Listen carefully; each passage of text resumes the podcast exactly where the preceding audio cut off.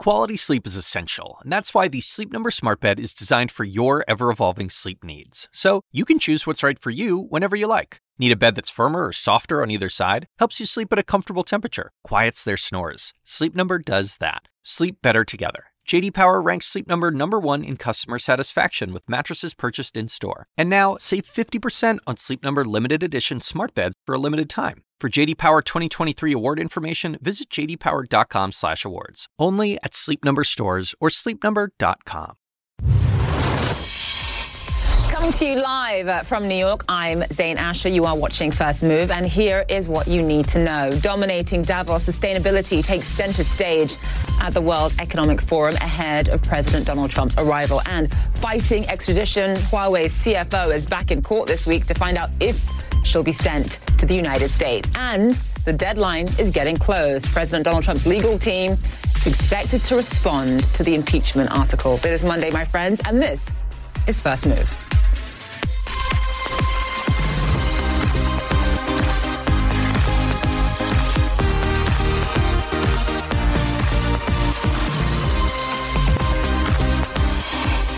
right, welcome to First Move. I'm Zain Asher. So good to have you with us on this Monday morning. We'll be following all the action from the World Economic Forum in Davos, Switzerland throughout the week. Julia Chatterley is going to be joining us live in just a couple of minutes from Davos. Uh, but first, let's give you a quick look at the markets. US stocks are closed for Martin Luther King Day, uh, that holiday. European stocks, however, are up and running. They are trading mostly lower right now after touching record highs on Friday. Asia finished Monday's session mixed. Meantime, crude is trading at its highest levels in a week. Unrest has forced a shutdown of oil production in Libya. Security concerns in Iraq are also helping drive prices higher as well. Let's get right to the drivers, though, and our very first day of coverage this year from Davos. Uh, 3,000 of the world's most powerful, wealthy, and influential people are gathering in the Swiss town of Davos for the 50th World Economic Forum. So far, so familiar. But this week, there is something new on the agenda, and that is where we find our very own Julia Chatterley, where the climate crisis, Julia, is really taking center stage there. Absolutely shooting to the top of the agenda this year around uh, Zain. Thank you so much for that. Welcome everybody to a beautiful sunny Davos here, where the World Economic Forum is meeting for the 50th time. Yes, it's the 50th anniversary.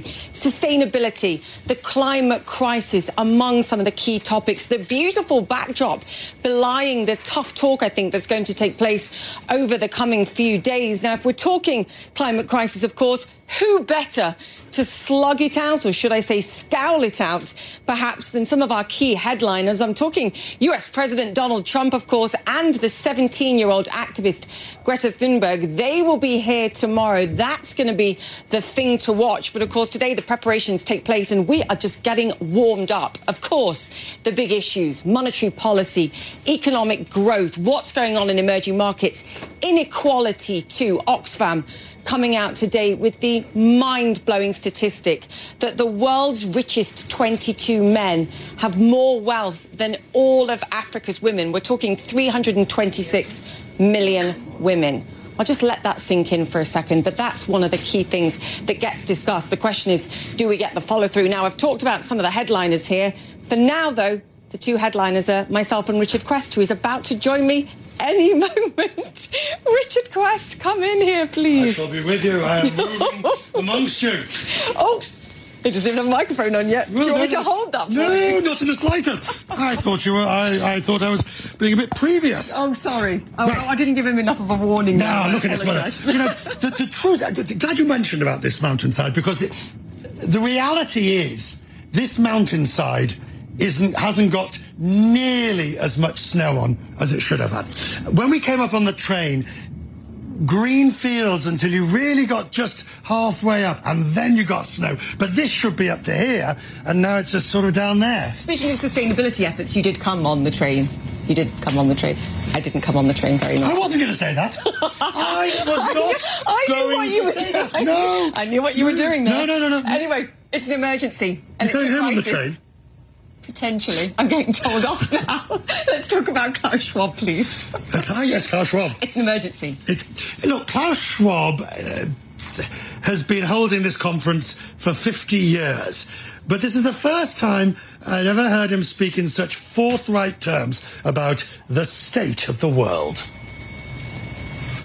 That's uh, what we have seen, but um, I think uh, during this meeting we may have some influence because we discuss, we bring it on the table, the whole issue of environment. It is an annual sport at this time of the year to question whether WEF and whether Davos is worth it. The articles are everywhere, you know. Is it worth the elites going up to the top of the mountain? And, uh, but not just this year. Look back on 50 years and look forward. Is it worth it?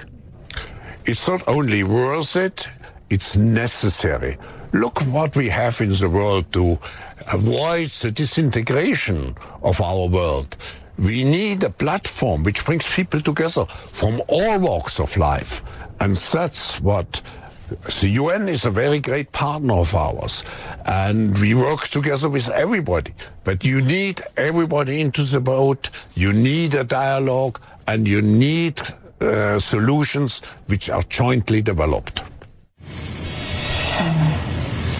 Now, to be fair, the the issue of the environment is one that's been raised here many, many times. Right. Gro Harlem Brundtland raised it in the late 70s.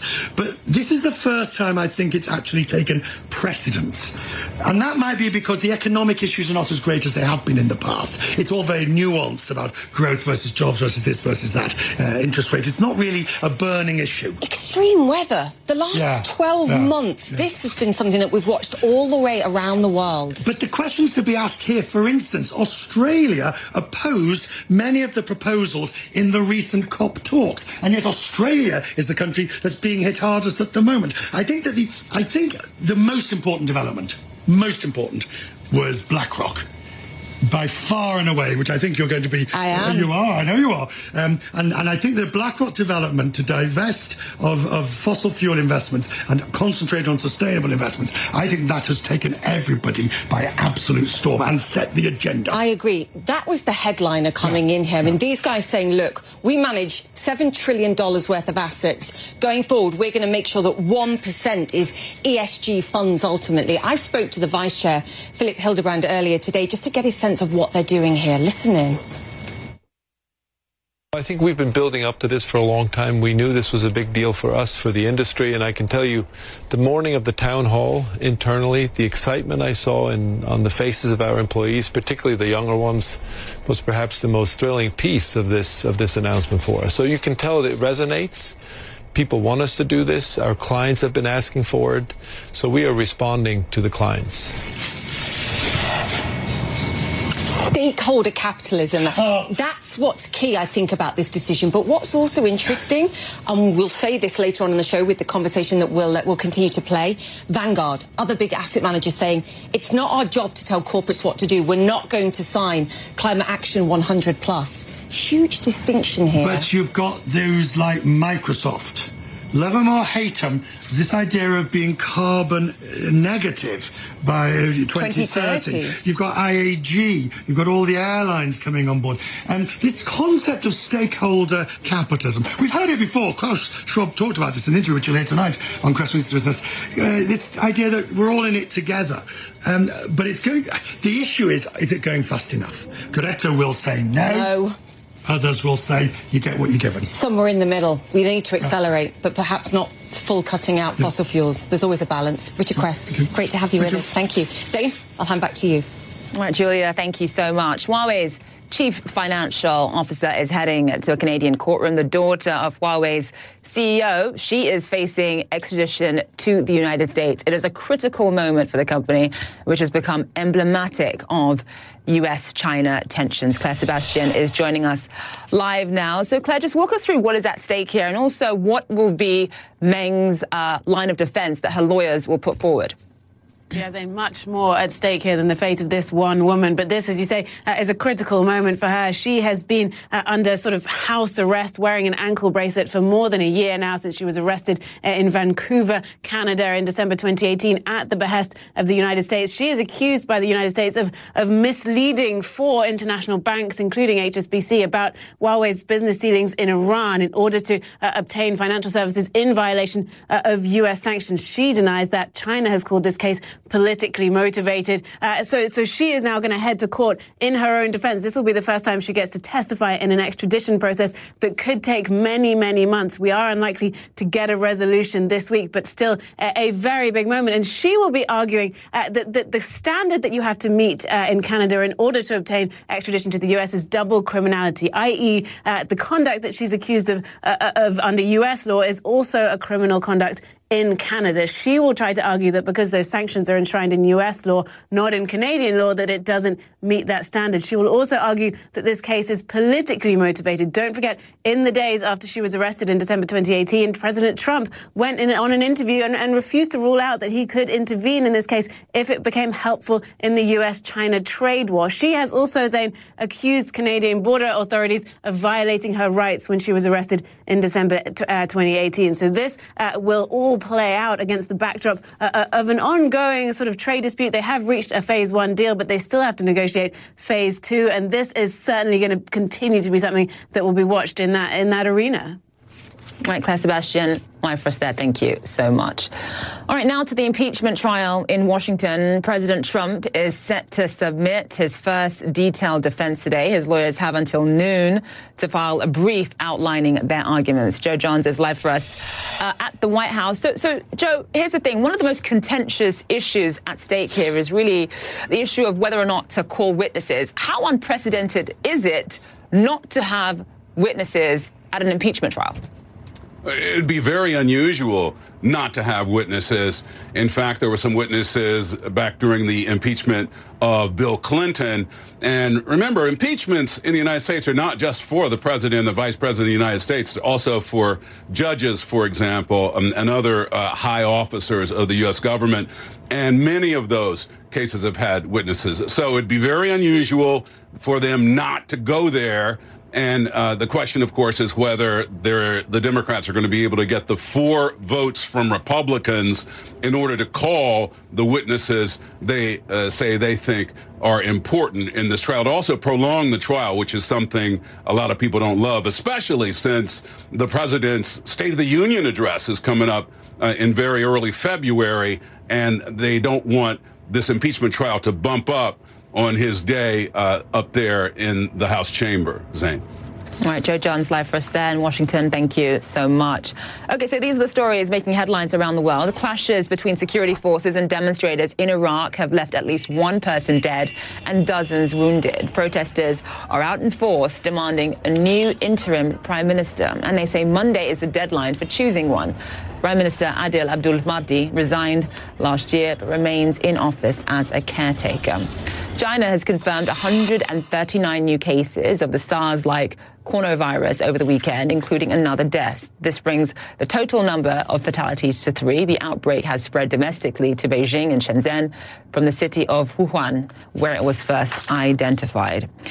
And Prince Harry has spoken in the wake of the Buckingham Palace announcement that he and his wife, Meghan, Duchess of Sussex, will no longer be working members of the royal family. He expressed great sadness over the decision at a charity event on Sunday, but said there really was no other option but to step back. will be live for you in Buck- from Buckingham Palace, not in Buckingham Palace, later on in the show. All right, still to come here, more from the World Economic Forum in Davos, Switzerland, where the biggest names in business are hoping for faster global growth. The outline for stocks and the global economy next. Plus, auto sales in reverse. The CEO and founder of Dubai based W Motors surveys the road ahead for luxury vehicles as car sales slump. That story next. All right, welcome back to First Move live today from New York and the World Economic Forum in Davos, Switzerland. It's a market holiday here in the United States as the nation celebrates Dr. Martin Luther King Jr. Wall Street is back in action, though, tomorrow with all the major averages at fresh all time highs. It's going to be another key earnings week with Netflix, Netflix IBM, Intel, and many other companies set to report uh, as well. European stocks are trading mostly lower after touching record highs on Friday, although we are seeing slight gains in Germany. Chris Watling joins us live now. He is the CEO and Chief Market Strategist at Longview Economics. Chris, thank you so much for being with us. So I just want to take a broad view because obviously the markets are closed today here in the United States. But just given that we are experiencing the longest bull run in the US in history, we've had 10 straight years of uh, continued economic expansion in this country. What is your major concern going into 2020 for the next six months? Well, I, I, do. I mean, certainly have concerns. Although I, I, I, mean, up front, I would say we're very positive on equities for the year for 2020, and I think they can surprise to the upside. But there are, of course, risks associated with that, and I think one of those is probably that uh, the Fed stops its repo program too early. I think you know one of the key, uh, or for the wrong reasons, or it stops it in a, in a bad way, if you like. I mean, one of the key drivers of this market has undoubtedly been liquidity and uh, interest rate cuts, and the repo program is a part of that. It's getting liquidity into the system, helping inflate asset prices, and um, and it's been a key part behind this this latest bull run over recent weeks. So I think if the Fed um, stops that for the right reasons, it gets it right, it gets its timing right, and it's sort of lovely handover to sort of uh, reacceleration of of economic uh, growth globally, which we're starting to see. If the Fed gets that right, then I don't think we need to worry about the end of the repo program. But I'm worried it, it ends it prematurely or, or it doesn't end it well. I think that's probably perhaps the biggest risk, uh, or certainly one of the biggest risks out there for 2020.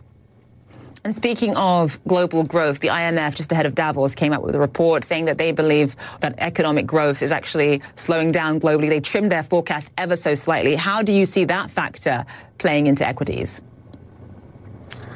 Well, I mean, I'm no disrespect to the IMF, but they have a habit of coming uh, at the end of the slowdown and revising down their forecasts. They're slightly backward looking. I mean, I think the reality is the global economy is starting to reaccelerate. Just look at some of that US housing data we've had out in the last couple of months. Housing starts and permits, having gone sideways for two years, are really starting to break to the upside. And we had another data point on starts on that last week. And, and generally, sort of rule of thumb, where housing in the States goes, so goes the economic cycle. And, and actually, I feel quite optimistic about Europe European growth reaccelerating, and so on. So, so you know, I, I, I think we're in a mini cycle. Uh, it was a mini cycle slowdown in 2019, starting at the end of 2018. And I think we're now going to be the theme for this year is a mini cycle global reacceleration, really led by the States and um, backed up by Europe. So China's kind of the weak, the weak, uh, the weak one of the of the three major economic regions of the world. But I think mini cycle economic reacceleration is the theme for 2020. Um, and speaking of which, a lot of people sort of looked at 2019 and saw sort of earnings performance in 2019 as somewhat lackluster. How hopeful are you that that would completely turn around going into 2020? Well, it should turn around, and what you find is earnings forecasts and earnings estimates tend to follow, um, you know, what the what what uh, what the what, what, the global economy does and what bond yields do. Bond yields is a good leading indicator of where earnings estimates move to. And the other thing I would say is, uh, you know, bizarrely, this may sound strange, but there's absolutely zero correlation between earnings expectations for the year and the actual performance of, of the S&P 500 or or global stock markets in that year. In other words, earnings matter, but they don't matter on a 12-month view. The market's much more about liquidity and it anticipates earnings acceleration. So I'd be very surprised if, if earnings weren't sort of okay this year. Um, but um, I think the market can do better than, than just what earnings might give us. I think you can get a bit more upward re-rating because there's so much liquidity around and, and momentum, I think, will, will, will support the market throughout the year. And I want to touch on commodities quickly because obviously gold rose uh, at the beginning of the year when uh, Mideast tensions between US and Iran uh, were slightly higher or significantly higher, I should say that ended up calming down. Just, I mean, where do you see gold going this year? Do you see gold being worth shorting, perhaps, if things end up staying much calmer?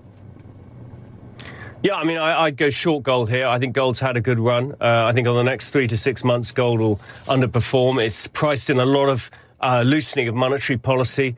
Uh, and as the global economy starts to reaccelerate, I think some of that remaining bit that's priced in will be priced out. And even by the end of the year, we might be talking about the Fed thinking about raising rates in 2021. So, you know, gold doesn't like higher interest rates. Gold likes it when we're pricing in more and more rate cuts or when um, uh, TIPS yields are falling or when, or when the dollar's weak. That tends to be what drives gold higher. And I, I just don't think you're going to get that combination this year. I think we've had the best of it. It's behind us. So um, actually, I, I'd be short gold as I think bond yields would be rising for most of 2020.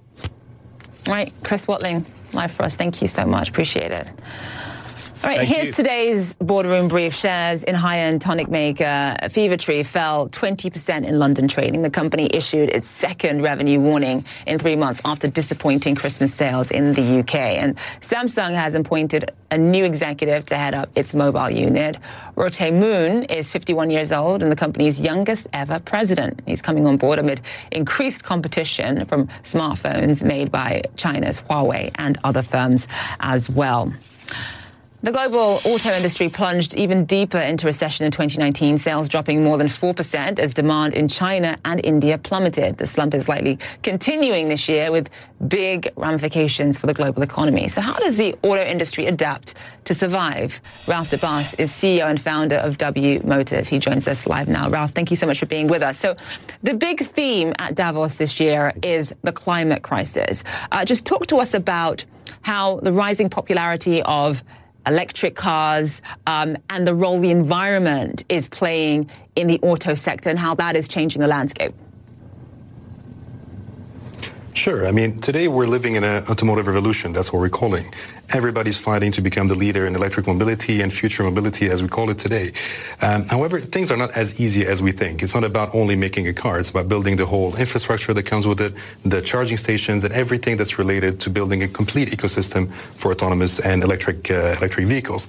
And I believe China was a leader at some point. The U.S. are also leaders, and the Middle East is growing today to try to become leaders in their own way for electric cars and the future of mobility.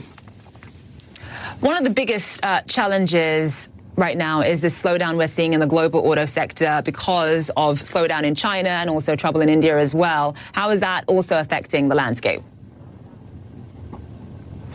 It is affecting, I mean, drastically.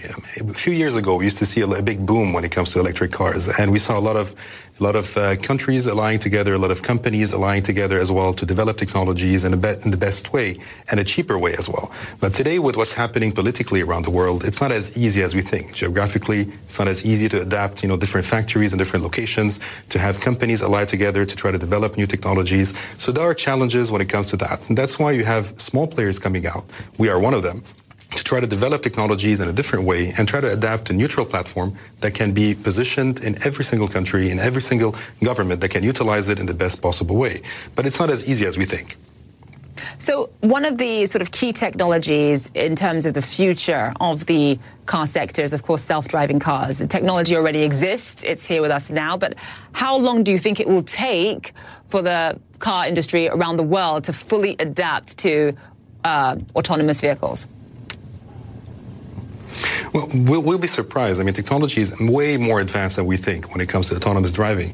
Uh, the technology is there, and it's been there for many years. However, the regulation is still being in the works. The infrastructure is being in the works. 5G is a big factor today, which is thanks to 5G, it's going to accelerate the de- development much faster. But I believe we have another two to three years of testing before we start seeing autonomous cars driving on the road. In the next seven years, we're going to start seeing zones and sectors being adapted for autonomous driving. And hopefully by 2030, we're going to see a big chunk of autonomous cars driving on the roads for the public and for different services. And I do believe in it. I think the future is autonomous driving, and we're getting there much faster than we think. Okay, just want to talk about W Motors more specifically. You're opening a new manufacturing plant uh, in Dubai. Just talk to us about your company's strategy here and what sort of capacity we're looking at with this plant. Well, we are the first brand of cars coming from the Middle East, as positioned as a luxury brand, supercars and hypercars that we started in 2007, and we launched the car in 2012. But we adapted with the change that the, the region is having and the whole world is having when it comes to smart mobility and future technologies. So the company shifted towards being a traditional automotive manufacturer to a more electric uh, vehicle division and autonomous driving and government cars as well.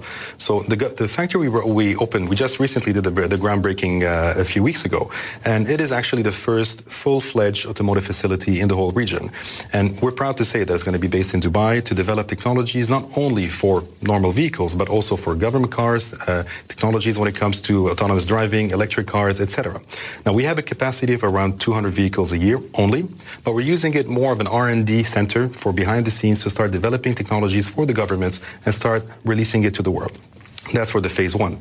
And phase two is going to have a full fledged academy where we're going to be start training people for the first time in the automotive sector. The whole goal was to build the automotive industry, to build the ecosystem, the supply chain, and I believe somebody had to start it somehow. And uh, we're proud to be the first to do it. And we believe that within the next few years, many will follow us and many will start using this region to start developing their technologies and exporting the talents and the products to the world. Ralph Debbas, live for us. Thank you so much. All right, when we come back, we'll take you, you to a picturesque Swiss village where thousands of the world's richest and elite and most powerful are gathering right now. That's next.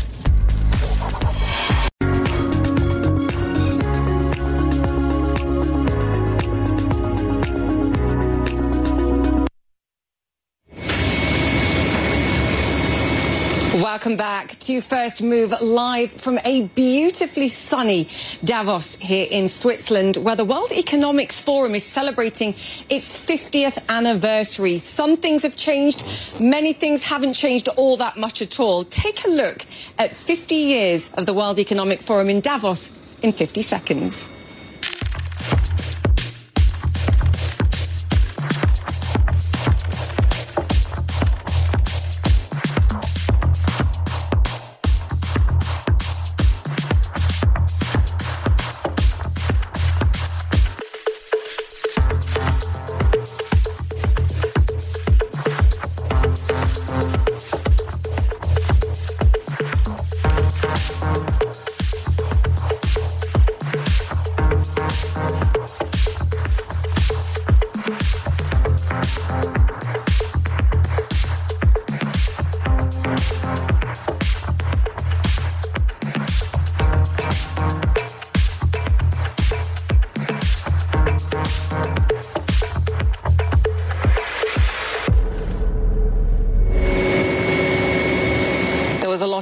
Graceful aging there, John, in that package. The Davos legend that he is, John Defterios, joins us here. And you're celebrating a huge anniversary here, too. 30 years. 1990. It was two months after the fall of the Berlin Wall, and hence why it was significant. It was a punt, and there was only 250 participants back then, so it's changed radically because we're looking at 3,000 participants overall. I mean, you and I were talking about this earlier, mm. and that you were not even sure what you were going to at that point, but it really did feel like a meeting point, a debate point for the world's biggest influencers at critical moments. You know, I was thinking moments. about it because we had a chat before. Right place, right time, but I think the right people, because it was two months after the fall of the Berlin Wall. The discussion in Europe at the time is, can you keep Humpty Dumpty, you know, pull it back together right. again, or the European Union would disintegrate. Uh, they had uh, Helmut Kohl of Germany, his counterpart from East Germany, Modrow, uh, Margaret Thatcher, Francois Mitterrand, Jacques Delors from the European Union, George Shultz, James Baker from the United States. But it was different then. You know, now we have this disruption, social media on top of the shouting in the populous street. You did feel at the time that it would all stay very much glued together. But, and there's some debate about this here in Davos, no doubt about it, that's what put the World Economic Forum uh, on, on, the, the map. map. No, no, without it, without question, because it was three years after they had changed their name from the European uh, Symposium to the World Economic Forum and voila, like what happened here? I feel like there they were leading. Now it's about catch up to your point. Social media, technological hmm. disruption, mm. geopolitical tensions around the world. And at the heart of what we're debating here, sustainability, a, a climate change emergency here. And I think the whole world watching and saying, come on, guys, you need to do more, whether you're political leaders or whether you're business leaders here. And this oh. is the place to have that debate. Oh, it's a great point that you bring up because early on, the World Economic Forum embraced globalization, the opening up of China, India. By the way, it happened very much here because that's their first entree into the world stage Such was to the World Economic point. Forum. China. Yeah. Oh, absolutely. Li Peng came in the 1990s. I had a chance to cover it. It was extraordinary. They embraced that, but nobody, and this is the fault not just of the forum, but I think of the West, not looking at the implications of it, the backlash to it uh, the carbon footprint. China and India consume two thirds of the world's coal today. And you have to be careful because of the wealth gap today. And the report from Oxfam, some 2,000 individuals controlling more wealth than 60% of the world's population. They can't be seen to be numb or slow reacting to the environment. If you don't think this is in 2020 the most important issue, you are you know, tone deaf to what's going on in the world today. With Greta Thunberg, I think will change that narrative. And perhaps, Julia, she's the one that challenges Donald Trump, right? Because the Europeans haven't stood up to Donald Trump on the environment. I think she will. It's going to be a very interesting debate. Two hours after she spe- he speaks, she takes the stage. You raised such a great point, I hmm. think, with that. That the US president is celebrated, but many of his views here, particularly things like climate change, we're talking about an emergency here, and yet President Trump sort of throws it off and says this is not a big issue. Oh, he's a climate Challenge. denier. He's a denier. Yeah. Challenge, I think, is the important word that you mentioned here, and perhaps a 17-year-old is the only one that's uh, up to doing it here, or at least scowling at him, like I said earlier on in the Well, show. uh, the European Union now is, is acting, you know, it's putting a trillion dollars forward for this transition, the energy transition taking place. The UK has put net zero 2050 as a policy right now. But will they have a strong backbone? They were very flexible the last time Donald Trump was here. Well, they challenge you and say, okay, come on, you can't really show up in the global community. Oil and gas companies recognize the transition. They're investing in renewables. You can't come here and say this is not a crisis after what we witnessed in Australia and disasters that we've seen around the world. US companies are doing it despite what the government's saying here. John, you raised some great points. One company that came into the World Economic Forum, BlackRock, of course, with their huge announcement about sustainability and the shift that they're going to make in their $7 trillion portfolio. You had a little uh, taste of the interview earlier. Here's the full thing and the discussion that we had. We talked about why actually it makes sense for investors, it makes sense for the economy and the environment clearly, but also why for them it was exciting for their employees too. The heart of hmm. stakeholder capitalism here. Listen in. Fundamentally, this is the big shift that's happened in the last couple of years. We now know from, from data, from empirical studies in academia, in the industry, that actually it improves your risk adjusted performance. So it's no longer about you have to do this because of social reasons. That may well be a reason you engage, but ultimately you do it in order to optimize risk adjusted performance and to elim- eliminate risks. Know, don't forget, climate already is in the prices today. It is a risk that has manifested itself, whether it's in flooding, in fires, in future regulatory change, tax changes.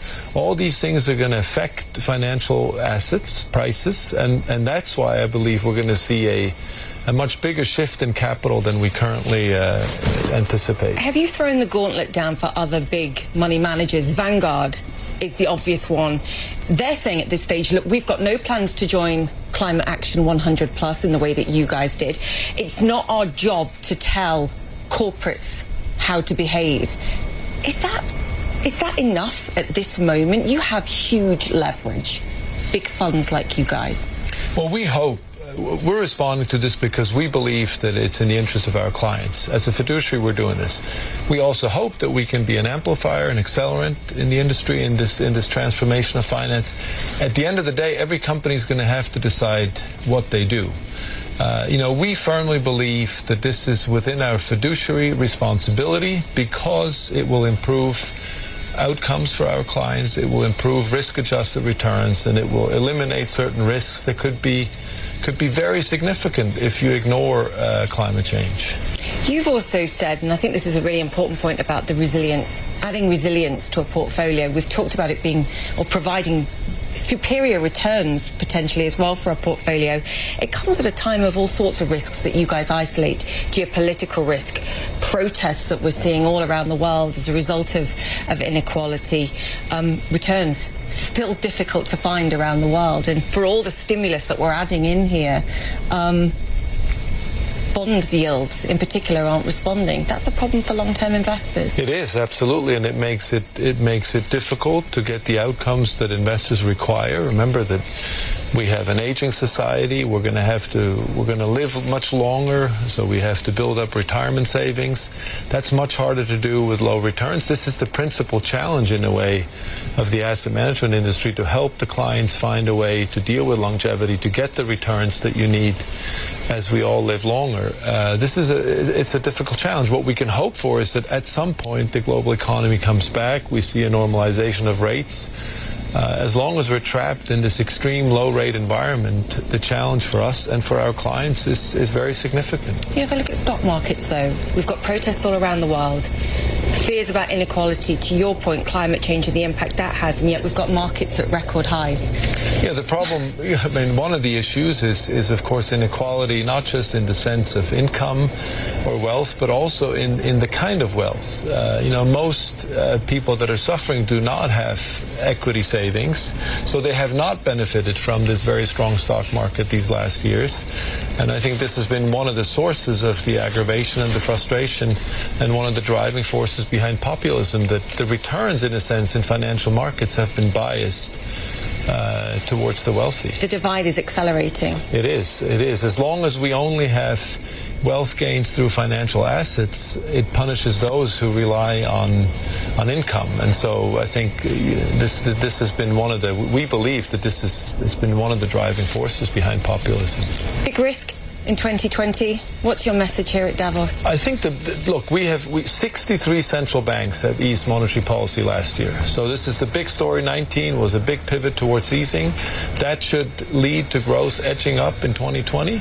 The big risk is that something derails it, coming from the geopolitical side, from the trade side.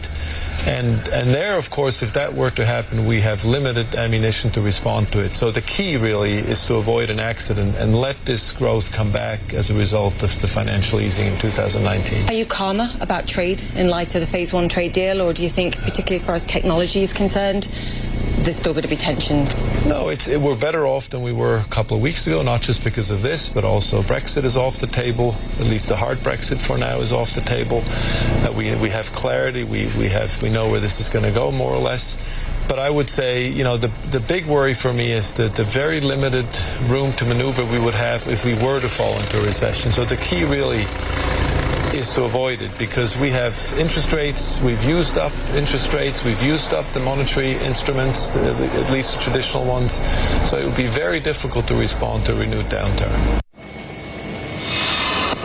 The Vice Chairman of BlackRock speaking to me earlier. We're going to take a quick break here on First Move, but speaking of risks for 2020, we're going to be talking about one of the key risks, and that's the threat of cybersecurity attacks.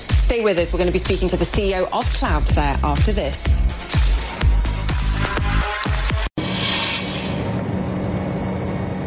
Welcome back to the World Economic Forum here in Davos, where cybersecurity is right at the top of the agenda. And I'm pleased to say we're joined by the Cloudflare CEO, Matthew Prince, huge cybersecurity giant. So great to have you with us. You are at the intersection, I think, of everything being discussed trust in technology, policing of content, whether you like it or not, ultimately, the efficiency gains of cloud technology. What's your message here? You know, I think when we started coming to the World Economic Forum, cybersecurity was not on anyone's mind And yet with every day when we see another company hacked, one after another after another, now it's top of mind for boardrooms around the world. And so when we're here, we're talking about how companies can stay safe, whether they're some of the giants that are attending Davos here, down to small businesses and even individual political campaigns, because everyone's job now is a cybersecurity company. You know, I saw a statistic from 2018 that, that estimated that 5 to 10% of the world's internet traffic flows through you guys. It's actually far higher than that. We, we so we have about 12% of all websites sit behind Cloudflare's network, which means that we see an enormous amount of what's going on online. And our job is to make sure that the internet just works, that it's fast, that it's reliable, most importantly, that it's secure. And that's the business that we're in. So along with that, you've seen just give me a sense of the cyber threats that you see on a daily basis. 72 billion. Yeah, and that's just against our customers. And so when we see those attacks, we're using the data from all of our customers in order to keep them all safe. And so we're regularly seeing attacks that are launched by yes nation states, um, but also just individual hackers that are trying to disrupt a business or, or cause various problems. And what's powerful about Cloudflare is we act almost like a community watch, where an attack against any one of our customers instantly benefits all the other customers. And that's part of how we've been able to grow as fast as we have you know, you see the good and you see the bad. And, and even you have come to blows over the website 8chan that, that our viewers, I think, will be, um, will be familiar with here. And, and your instant response was, look, we're not here to police content on the internet. But then you've got people like the Microsoft president saying there has to be a Geneva Convention where private sector companies have to take greater roles here. Where do you stand on this? Well, I think that it, it is the responsibility of all technology companies to think about how they play a role in the overall debate. And I think the responsibility depends on where you are. If you're publishing content directly, if you're making editorial choices, then you have an editorial job to make sure that content is responsible.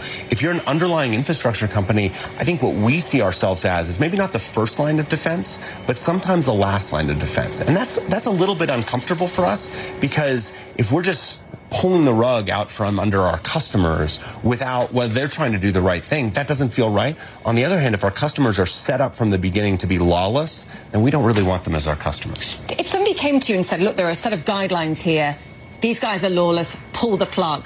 Does that make it easier for you? I guess I'm asking where the responsibility of the private sector begins or ends and where government regulation has to start. Because precision regulation is one of the key themes here too, and it's who plays what role here. Because right now we're behind the curve.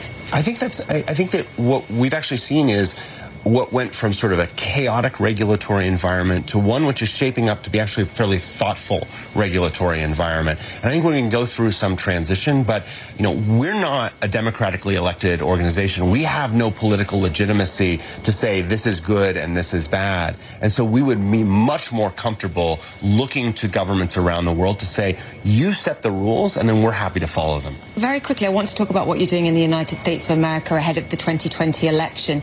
In certain cases, you're providing free cybersecurity services to US candidates for the House and, and for the Senate too.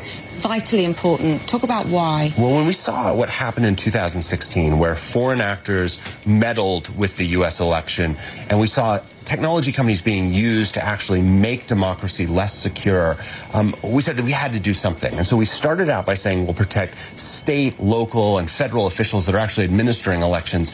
But we wanted to do more than that. We wanted to give our services even to campaigns. The challenge was that could be considered a political donation. Mm. And so we worked with the Defending Digital Campaigns uh, organization who applied to the FEC, the Federal Election Commission, to say cybersecurity is such a risk that we need an exception to these rules. In April, they granted that, and we're really proud to, if you're in an election today, we offer our services at no cost to make sure that democracy works. We could never have built Cloudflare without a stable government, and so we want to do what we can to protect it. Yeah, absolutely. And of course, 2020 coming up um, really fast here. Matthew, fantastic to uh, have you with us. Come back when you're in New York and uh, join us again. There's much to discuss. Matthew Prince there, the CEO of Cloudflare. Zain from Davos in Switzerland, I'm going to hand back to you.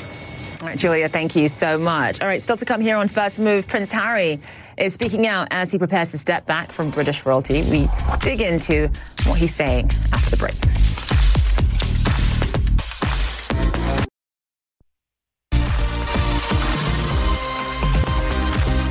Welcome back. Prince Harry has been holding an unannounced meeting today with British Prime Minister Boris Johnson at the UK Africa Investment Summit in London, where he also held a number of other private meetings as well. This follows his heartfelt speech Sunday night at a charity event where the Prince spoke of his great sadness at stepping back from the British royal family. The Duke of Sussex says that he and his wife Meghan had no choice but to cut royal ties. Anna Stewart is joining us live now. So, Anna, in this speech, he also sort of sought to change the narrative that it was Meghan Markle behind this decision, that it was her idea to sort of seek financial independence. He's saying clearly that that was not the case, that it actually was his idea. Yeah, there's a lot to dig into really in this speech. It was extraordinarily heartfelt and honest.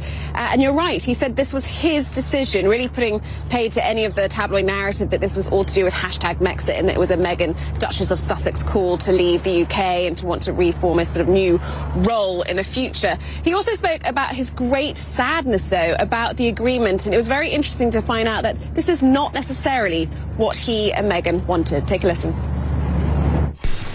The decision that I have made for my wife and I to step back is not one I made lightly.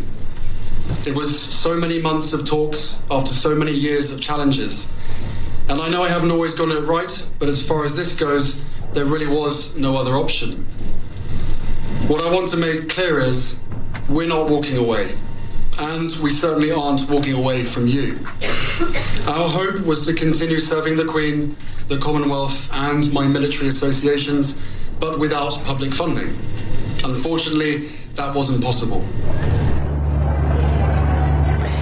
Decision to step back entirely as working members of the royal family isn't what the couple wanted. And we know from a previous statement from the Queen that she wanted the couple to very much remain part of the working uh, royal members of the family. So no winners here, really. But as you said earlier, Prince Harry said that he very much felt he had to do this. This was the only option, and a lot of blame, I think, being laid uh, at the media's feet in that speech as well. He said it, they were a powerful force. Zain? Anna, just based on that, what can we learn from all of this about what the experience for these two has been like living under the glare of the British media? Well, Prince Harry also said in the speech that this comes after years of challenges and months of talk. So while the marriage, uh, his marriage to Meghan in the last couple of years kind of perhaps raised the profile and added more tabloid interest in the couple, this is something he has felt through his whole lifetime. He has in the past said that he considered stepping back from the firm, from the royal family. So this is really nothing entirely new to Prince Harry. He has struggled under the media glare for many years. He sees the media as responsible in part for the death of his mother, Princess Diana. It'll be interesting to see how this changes going forwards. As new independent members of the royal family, he wants to forge a new role with the media, but of course there will always be tabloid interest in whatever they do. Zain? Right, Anna Stewart live for us there. We wish them all the best. That's it for the show. You've been watching First Move. Connect the World starts after this short break. You're watching CNN. When you work, you work next level. And when you play, you play next level. And when it's time to sleep, Sleep Number smart beds are designed to embrace your uniqueness, providing you with high-quality sleep every night. Sleep next level.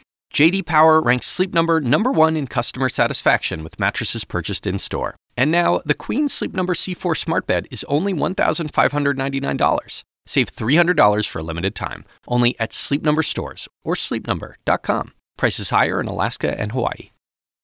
Quality sleep is essential, and that's why the Sleep Number Smart Bed is designed for your ever evolving sleep needs. So you can choose what's right for you whenever you like. Need a bed that's firmer or softer on either side? Helps you sleep at a comfortable temperature, quiets their snores. Sleep Number does that. Sleep better together. JD Power ranks Sleep Number number 1 in customer satisfaction with mattresses purchased in-store. And now, save 50% on Sleep Number limited edition smart beds for a limited time. For JD Power 2023 award information, visit jdpower.com/awards. Only at Sleep Number stores or sleepnumber.com.